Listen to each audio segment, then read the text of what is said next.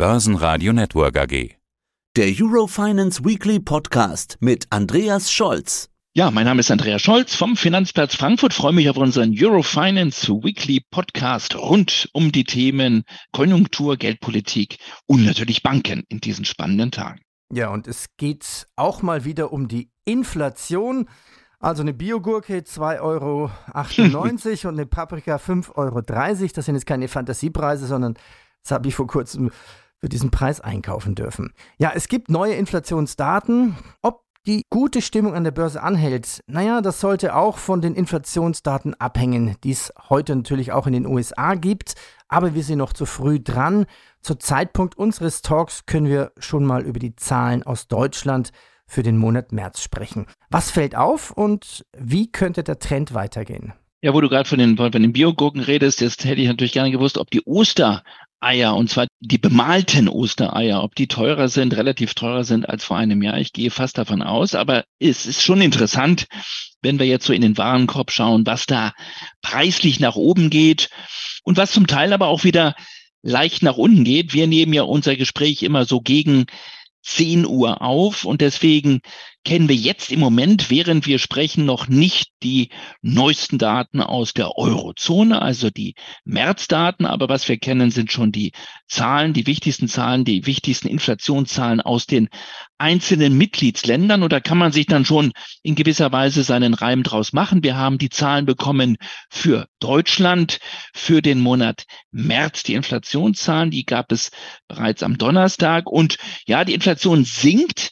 Damit haben wir auch gerechnet. Ich spreche hier regelmäßig auch von den sogenannten Basiseffekten. Die werden erst im kommenden Monat, im kommenden Monat April so richtig durchschlagen. Dann werden wir die Inflation vergleichen April 2023 mit der vom April 2022. Wir haben ja immer Jahresvergleiche.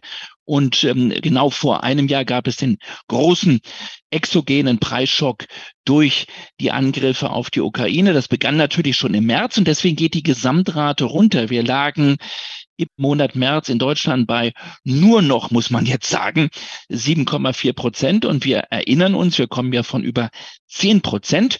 Die Ökonomen sind sogar von nur 7,3 ausgegangen, aber wir stellen fest, die Inflation geht zurück. Und es liegt vor allen Dingen daran, dass eben die Energiepreise im Vergleich zum Vorjahr deutlich zurückgehen. Dagegen steigen andere Preise, gerade Preise im Dienstleistungssektor und auch die Nahrungsmittelpreise. Und da sehen wir, die Inflation verändert ihr Gewand, ihr Kleid, ihr Gesicht. Und das merken wir vor allen Dingen, wenn wir in die Inflation reinschauen, also in die Kernrate, die geht weiter nach oben. Es wird zwar für Deutschland allein keine Kernrate ausgewiesen, aber wir gehen davon aus, dass auch die Kernrate in Deutschland im Monat März weiter angestiegen ist. Die wird so liegen, ich habe was versucht mal nachzuschauen, so etwa bei knapp unter sechs Prozent. Also, make a long story short, die Gesamtrate wird weiter fallen. Dieser Trend wird sich fortsetzen, auch in den Monaten April, Mai und Juni. Und spannender als der Blick auf die Gesamtrate ist eben der Blick auf die Kernrate. Und die Kernrate wird wahrscheinlich weiter steigen. Die Inflation setzt sich fest, sie frisst sich in die Volkswirtschaft hinein. Und ja, die letzte Komponente, die dann noch steigen wird, das sind die Löhne und die Gehälter. Und das ist das, was natürlich auch die Sorgen oder das ist das, was der EZB Sorgen bereitet, dass natürlich die Inflation erst dann wirklich vom Tisch ist, wenn die Kernrate beginnt zu fallen. Und das Fallen der Kernrate, Peter, das wird wahrscheinlich noch ein bisschen Zeit brauchen, wahrscheinlich erst ab der Jahresmitte. Ja, und was heißt das jetzt für die Geldpolitik der EZB? Also wenn wir keine großen Turbulenzen haben, dazu kommen wir gleich, also Stichwort Finanzmarktturbulenzen, Stichwort Bankenbeben oder ja, Spannungen sozusagen im Banken- und Finanzsystem, dann wird die EZB weiter sozusagen die Bremse durchtreten, weiter die Zinsen anheben, sicherlich nochmal im Mai um weitere 50 Basispunkte. Aber das hängt eben davon ab, wie das Umfeld ist. Aber sie muss weiterhin die Inflation bekämpfen, das ist klar. Obwohl man natürlich ja auch feststellen muss, diese ganzen Schritte, und die sind ja enorm. Die Zinswende ist ja in ihrem Ausmaß außergewöhnlich. Man könnte sagen brutal. Und wir sehen ja auch die Nebenwirkungen dieser Zinswende, wenn wir auf die Anleihenmärkte schauen. All die Maßnahmen, die die EZB seit Monaten jetzt macht auf der Zinsseite, die brauchen natürlich auch eine gewisse Zeit. Das heißt, den Bogen darf man auch nicht überspannen. Das ist wieder ein ganz anderes Thema. Aber solange die Kernrate keine Anstalt macht, zurückzukommen, kann ich mir vorstellen, dass die EZB noch weiter nachlegen wird. Stichwort Finanzmarktturbulenzen. Es ist ja wieder ein bisschen ruhiger geworden, aber nach unserem Interview am letzten Freitag ging es ja nochmal so richtig ab. Ja, vor allem bei der Deutschen Bank. Wie ordnest du das jetzt eine Woche später ein? Ja, das war schon Wahnsinn. Als wir sprachen, da begann es zwar so ein bisschen zu wackeln bei der Deutschen Bank, aber wir hatten das noch gar nicht zum Thema gehabt. Und dann, wie gesagt, wir zeichnen immer pünktlich, fast pünktlich auf um 10 Uhr. Und der Rutsch bei der Aktie der Deutschen Bank, der begann dann im Grunde genommen nochmal so richtig an Fahrt und ging dann über die Mittagsstunden bis in den frühen Nachmittag weiter. In der Spitze verlor die Aktie am Freitag vor einer Woche ja fast 15 Prozent. Das war also ein Black Friday, ein schwarzer Freitag für die Deutsche Bank, ohne dass es Nachrichten gab und es brauchte sozusagen, und das muss man sich mal vorstellen, es brauchte sozusagen die beruhigenden Worte des Bundeskanzlers, der in Brüssel zur gleichen Zeit war beim EU-Gipfel, der sagte, es ist nichts dran, machen Sie sich keine Sorgen, die Deutsche Bank ist gut aufgestellt. Also das muss man sich mal vorstellen, dass der Bundeskanzler, der ansonsten ja eher schweigt, dann hier erst sozusagen die Märkte wieder beruhigen konnte. Und wir fragen uns immer noch, was war das für ein Angriff? Wahrscheinlich war es ein, ja, ein Angriff, ein Shortseller-Angriff von einem Hedgefonds. Hier werden auch Namen herumgereicht. Und da müssen wir immer wieder davon ausgehen, es gibt einige Positionen, die jetzt im Moment aufgebaut werden im Markt von Hedgefonds, die dann profitieren von fallenden Kursen und die einfach mal austesten wollen, wie blank die Nerven im Moment gerade liegen, wenn es um das Thema Banken geht. Und mir sagte einer vor kurzem, wenn eine Wandergruppe sozusagen unterwegs ist und ein Grizzly ist hinter dieser Gruppe her, dann geht es nicht darum, dass man schneller rennt als der Grizzlybär, sondern man sollte schneller sein als der langsamste in der Wandergruppe. Also das finde ich ein interessantes Bild. Also äh, die Banken sollten einigermaßen auf der Hut sein und die, die da jetzt angreifen, suchen oder versuchen, sich immer das schwächste Glied in der Kette rauszupicken. Nun ist die Deutsche Bank bei weitem nicht das schwächste Glied.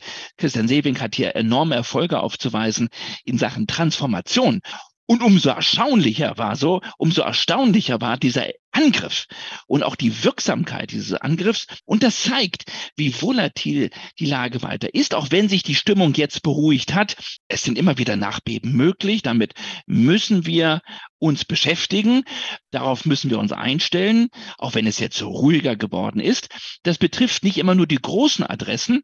Es betrifft vor allen Dingen weiterhin die regionalen, die kleineren Banken in den Vereinigten Staaten, wo wir hier und da wirklich Schlagseite sehen, gerade was das Thema Gewerbeimmobilienfinanzierung anbelangt. Also die Kuh ist noch nicht vom Glatteis. Hier kann es immer wieder zu Nachbeben kommen und es bleibt erstaunlich, wie eine große Bank, wie eine eigentlich gut aufgestellte Bank, wie die Deutsche Bank, wie unser heimischer Branchenprimus in wenigen Minuten, muss man sagen, so in Schlagseite kommen kann. Also auf der Hut sein, es kann immer hier wieder neu knistern und knirschen im Gebälk. Was schon spannend war, der DAX hat jetzt eine 1000-Punkte-Rallye hingelegt und war wieder über 15.500 Punkte. Ja, Leerverkäufer, also die Bären von dieser Wandergruppe senken den Daumen über Banken. Immer mehr Short-Positionen sind zu sehen. Also ist dieses Bankenbeben noch nicht vorbei? Nein, es ist, glaube ich, noch nicht vorbei. Natürlich können die sich auch leicht die Finger verbrennen. Und man muss immer schauen, wie verhalten sich die Preise für Kreditausfallversicherungen. Darauf bitte immer ganz genau schauen. Das ist immer ein nicht nur Frühindikator, das ist ein, ein wichtiger Indikator, ähm, wie der Markt die Risiken im Moment sieht und wie er sie abbildet. Die enormen Portfolios, die die Banken halten im Anleihebereich, sind im Grunde genommen jetzt der Müllstein. Obwohl man ja sagen kann, mein Gott, das ist die sicherste Anlageklasse, Peter, die man sich eigentlich vorstellen kann. Wir reden ja über Anleihen. Wir reden ja nicht über strukturierte Produkte, wie damals in der großen Finanzkrise. Die Banken sind allerdings vollgesogen mit Anleihen. In Milliarden, in Billionen Ausmaße. Und wenn die Anleihenpreise jetzt fallen, weil der Zins steigt und weil andere Anleihen attraktiver werden, die eine, einen höheren Coupon aufweisen, ja, da hat man zunächst einmal ja nur Buchverluste, wenn man die Anleihen nicht verkauft. Wenn man eine Anleihe bis zum Fertigkeitstag hält, hat man gar keine Verluste. Ja, es sei denn, der, der Gläubiger fällt aus, aber davon ist bei Staatsanleihen nicht auszugehen. Also warum überhaupt diese Nervosität? Ja, weil Banken sich refinanzieren müssen und weil man zum Teil, das war der ausschlaggebende Punkt jetzt, beispielsweise bei der Credit Suisse, aber damals auch vor wenigen Wochen im, im Silicon Valley, weil die Silicon Valley Bank sich refinanzieren musste. Sie war unter Druck. Sie musste Anleihen verkaufen, die im Minus waren. Und dann beginnt sozusagen dieser Teufelskreis. Aber es ist schon erstaunlich, wie dieses äußerst sichere Anlageinstrument Anleihe zu einem Querschläger werden kann, wenn die Zinswende solche Ausmaße einnimmt. Und damit haben wir eigentlich alle nicht gerechnet, obwohl auf der Eurofinance Week mir Mark Branson, der Chef der BaFin, gesagt hat, also seine größte Sorge ist das Zinsänderungsrisiko für die Banken. Das hat er im November gesagt, im November 2022. Also da war was auf dem Radarschirm, aber auch Mark Branson wird sicherlich nicht gesehen haben, dass es solche extremen Bremsspuren geben wird. Also davon war in diesem Ausmaß sicherlich im November nicht von auszugehen. Lass uns noch mal nach Zürich schauen. Jetzt ist ja Ralf Hamers, also der mit den vielen Vornamen, der war ja früher mal bei der ING, nicht mehr der starke Mann in Zürich. Den neuen Superriesen aus Zürich, die UBS, wird er jedenfalls nicht mehr führen. Ist das eine Überraschung? Also ich fand das schon eine Überraschung. Ralf Hamers, wir hatten ihn mal als European Banker of the Year ausgezeichnet für seine Erfolge bei der niederländischen ING, bei der ING. Ich habe ihn damals auch in Amsterdam besucht und er, er kommt schon sehr smart rüber beinahe wie so eine Art Cowboy, ein, ein Digitalisierungsfreak, ein Nachhaltigkeitsfreak, der Geschäftsmodelle transformieren kann, der disruptiv denkt. Und wir haben ihn damals auf dem Titel unseres Magazins als Captain Future bezeichnet. Jetzt ist er das nicht mehr, ist nicht mehr der Captain Future, jedenfalls nicht mehr am Finanzplatz Zürich.